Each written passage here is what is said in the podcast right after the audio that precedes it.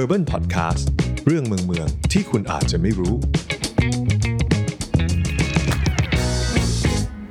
การเป็นเจ้าภาพฟุตบอลโลก เราต้องเตรียมอะไรบ้าง สวัสดีครับท่านผู้ฟังทุกคนอยู่กับเตอร์วันชนะจิตการงานอีกแล้วนะครับ กับรายการ Urban Podcast ครับ วันนี้ครับเพื่อให้เข้ากับกระแสฟุตบอลโลกปี 2022 นะครับที่กำลังแข่งขันกันอย่างดุเดือดเข้มข้นเลยเนี่ยนะฮะ เราสงสัยกันครับว่า ถ้าเกิดเราจะเป็นเจ้าภาพฟุตบอลโลกบ้างเนี่ยเราต้องเตรียมอะไรบ้าง ต้องทำอย่างไรถึงเขาจะเลือกให้เราเป็นเจ้าภาพฟุตบอลโลกนะครับ การที่ประเทศหนึ่งนะครับ จะเป็นเจ้าภาพจัดงานการแข่งขันฟุตบอลโลก หรือว่า World Cup ได้เนี่ยนะครับ ก็ถือได้ว่าเป็นการโชว์ศักยภาพของประเทศนั้นให้ชาวโลกได้เห็น ทั้งกระตุ้นเศรษฐกิจ โชว์วัฒนธรรม แล้วก็อื่นๆอีกมากมาย หากประเทศนั้นได้รับเลือกให้เป็นเจ้าภาพฟุตบอลโลกนะครับ ทีนี้ครับผมเรามาดูกันว่าฟีฟ่าได้ตั้งกฎเกณฑ์ หรือว่าข้อบังคับอะไรเอาไว้บ้าง เพื่อให้ประเทศนั้นๆเนี่ยสามารถถูกคัดเลือกเป็นเจ้าภาพการจัดฟุตบอลโลกได้บ้างนะครับผมมาเริ่มกันที่นะครับข้อแรกเลยก็คือ ประเทศนั้นเนี่ยจะต้องไม่อยู่ในทวีปที่เคยมีการจัดงานแข่งขันฟุตบอลโลกไปแล้ว คือเขาก็จะเป็นรอบๆไปนะครับ อย่างเช่นปี 2010 เนี่ยจัดที่ ประเทศแอฟริกาใต้ทวีปแอฟริกานะฮะแล้วก็ปี 2014เนี่ยประเทศบราซิล ทวีปอเมริกาใต้นะครับปี 2018 ประเทศรัสเซียซึ่งถูกนับว่าเป็นประเทศที่อยู่ในทวีปยุโรปนะครับทำให้การคัดเลือกเจ้าภาพปี 2022 เนี่ยนะฮะ เหลือทวีปที่จะถูกคัดเลือกเป็นเจ้าภาพได้ก็คือแค่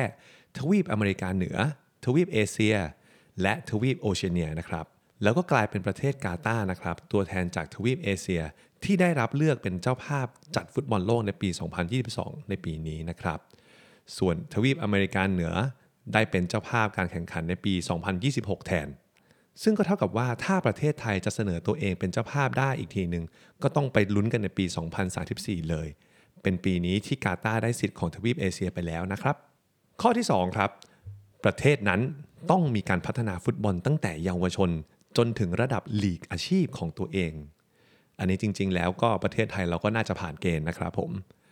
ส่วนข้อที่ 3 ครับฟีฟ่าต้องมั่นใจว่าประเทศนั้นๆ หรือเมืองนั้นๆเนี่ยเป็นเจ้าภาพแล้วต้องมีความเสถียรภาพในหลาย ๆ ด้านครับ ไม่ว่าจะเป็นเรื่องของการเมือง ไม่มีความวุ่นวายเรื่องจลาจลหรือว่าส่งผลเสียต่อภาพลักษณ์ของฟีฟ่าและฟุตบอลโลกครับ ข้อทีสี่4 ครับ ข้อนี้เป็นข้อสำคัญที่สุดเลย ที่จะทำให้การจัดฟุตบอลโลกเนี่ยเกิดขึ้นได้ นั่นก็คือเรื่องของสนามแข่งขันนะครับ นี่คือสิ่งที่ฟีฟ่ากำหนดว่าผู้ที่จะสามารถเข้าคัดเลือกเป็นเจ้าภาพฟุตบอลโลกได้นั้น ต้องมีสนามที่มีความจุและได้มาตรฐานที่ฟีฟ่าต้องการครับ ได้แก่นะครับ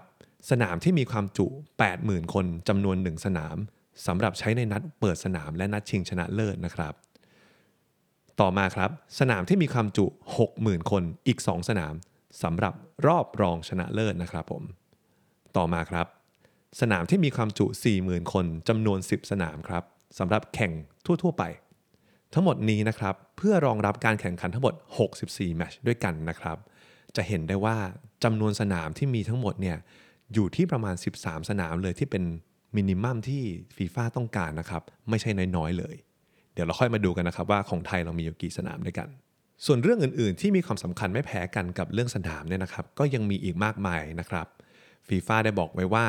การดูแลรักษาความปลอดภัยเนี่ยเป็นสิ่งสำคัญมาก ๆ เช่นเดียวกันกับระบบคมนาคมที่สะดวก เพื่อรองรับผู้ชมจำนวนมาก ทั้งแฟนบอลแล้วก็นักเตะเช่นเดียวกันนะครับ ต่อมาครับ ระบบอินเทอร์เน็ตครับก็คือหลีกเลี่ยงไม่ได้นะครับว่าจริง ๆ แล้วผู้คนก็ต้องใช้อินเทอร์เน็ตตลอดเวลา และถ้าเกิดการที่เราเอาคนจำนวนมากขนาดนี้เข้ามาอยู่ในประเทศหรือในเมืองหรือในสนามเดียวกันเนี่ย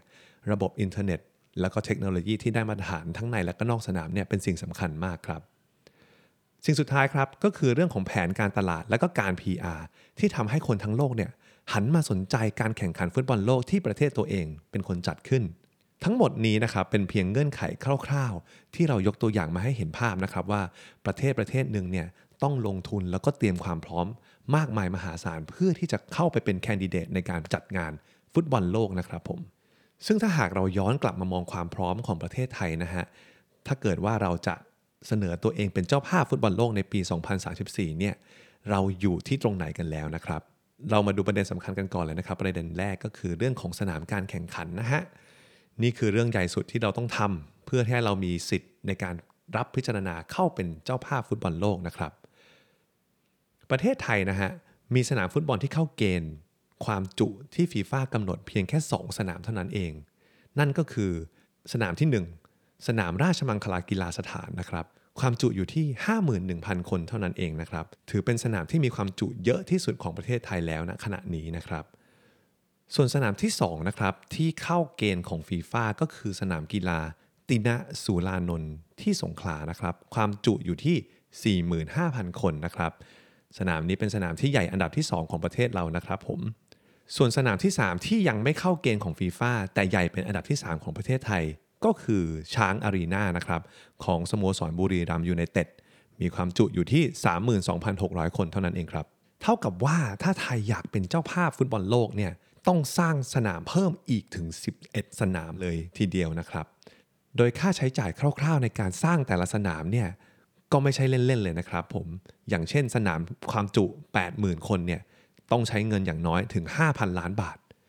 สนามความจุ 60,000 คนเนี่ยใช้เงินประมาณ 4,000 ล้านบาท แล้วก็ความจุ 40,000 คนเนี่ยต้องใช้เงินประมาณ 3,000 ล้านบาทด้วยกัน อันนี้หมายถึงว่าได้จำนวนสนามที่ตามฟีฟ่าต้องการนะครับ คิดรวมๆแล้วเนี่ยไทยต้องใช้งบประมาณ สร้างสนามใหม่ถึงประมาณ 10,000 ล้านบาท เป็นอย่างน้อยนะฮะและยังไม่รวมระบบขนส่ง การสร้างสิ่งอำนวยความสะดวกต่างๆ ในการเดินทาง แล้วก็ความปลอดภัยต่างๆ ที่มารองรับการจัดงานด้วยนะครับ ส่วนประเทศที่เคยเป็นเจ้าภาพฟุตบอลโลกไปแล้วอย่างบราซิลเนี่ยนะฮะใช้งบประมาณไปกว่า 1.7 แสนล้านบาท แล้วก็รัสเซียของเราครับ4แสนล้านบาท แล้วก็เจ้าภาพล่าสุดอย่างกาตาที่ทุ่มงบสูงไปถึง 7.8 ล้านล้านบาทเลยทีเดียวนะครับ จะเห็นได้ว่าลำพังแค่สนามอย่างเดียวเนี่ยครับก็ยังไม่พอนะฮะ เรายังต้องพัฒนาสิ่งอื่นๆ เพื่อรองรับ อีเวนต์ใหญ่ขนาดนี้ในประเทศไทยนะครับ ส่วนประเทศที่มีภาษีดีที่สุดในอาเซียนตอนนี้ ทุกคนต่างมองไปที่อินโดนีเซียครับ เขามีสนามฟุตบอลความจุ 82,000 คน อย่างจาการ์ตา International Stadium นะครับผม ก็กลายเป็นแคนดิเดตที่คิดว่ามี potential ที่สุดในอาเซียนนะครับ เราลองมาดูสถานการณ์ปัจจุบันกันบ้างนะครับ ว่าประเทศที่แสดงความสนใจกับฟีฟ่าในการขอเป็นเจ้าภาพฟุตบอลโลกในปี 2034 มีใครกันบ้าง เริ่มกันที่ทวีปเอเชียครับ มีอินโดนีเซีย มาเลเซีย สิงคโปร์ ไทย เวียดนาม แล้วก็จีนนะครับ ส่วนทวีปแอฟริกาครับ มีซิมบับเว อียิปต์ แล้วก็ไนจีเรีย ทวีปโอเชียเนียครับ มีออสเตรเลีย แล้วก็นิวซีแลนด์ส่งเข้าประกวดนะครับ ส่วนประเทศที่เป็นตัวเต็งมากที่สุดในปี 2034 ก็น่าจะไม่พ้นประเทศออสเตรเลียนะครับ ที่มีสนามเมลเบิร์น Cricket Ground ความจุ 1 0 0 0 0 0 คน แล้วก็เคยจัดโอลิมปิกมาแล้วนะครับ ถือว่ามีภาษีดีที่สุดในทวีปโอเชียเนียเลยนะครับ เอาละครับผม นี่ก็เป็นเรื่องราวคร่าวๆนะครับของกฎเกณฑ์ แล้วก็สิ่งที่เจ้าภาพฟุตบอลโลก จะต้องทำจะต้องเตรียมเพื่อจะได้เป็นเจ้าภาพนะครับผม เอาละครับ นี่ก็เป็นกฎเกณฑ์คร่าวๆ แล้วก็สถานการณ์ปัจจุบันนะครับที่ฟีฟ่าแล้วก็ประเทศต่างๆ ที่อยากเอาตัวเองไปเป็นเจ้าภาพฟุตบอลโลกในปีต่อๆไป เราก็อาจจะต้องกลับมาถามตัวเองนะครับว่าประเทศไทยของเรา ถ้าจะทำสิ่งนี้จริง ๆ เราพร้อมขนาดไหนทำแล้วคุ้มจริง ๆ หรือเปล่า ก็ฝากกันเป็นกันบ้านให้คิดกันทุกคนนะครับผม ติดตามเรื่องราวดีๆ จาก Urban Podcast กันได้นะครับผมทุกๆอาทิตย์นะครับ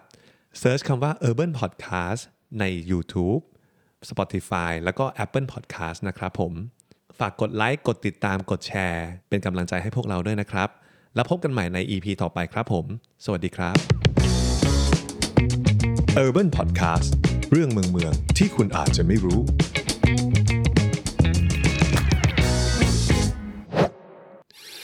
คุณกำลังฟัง Urban Creature Podcast Better City Better Living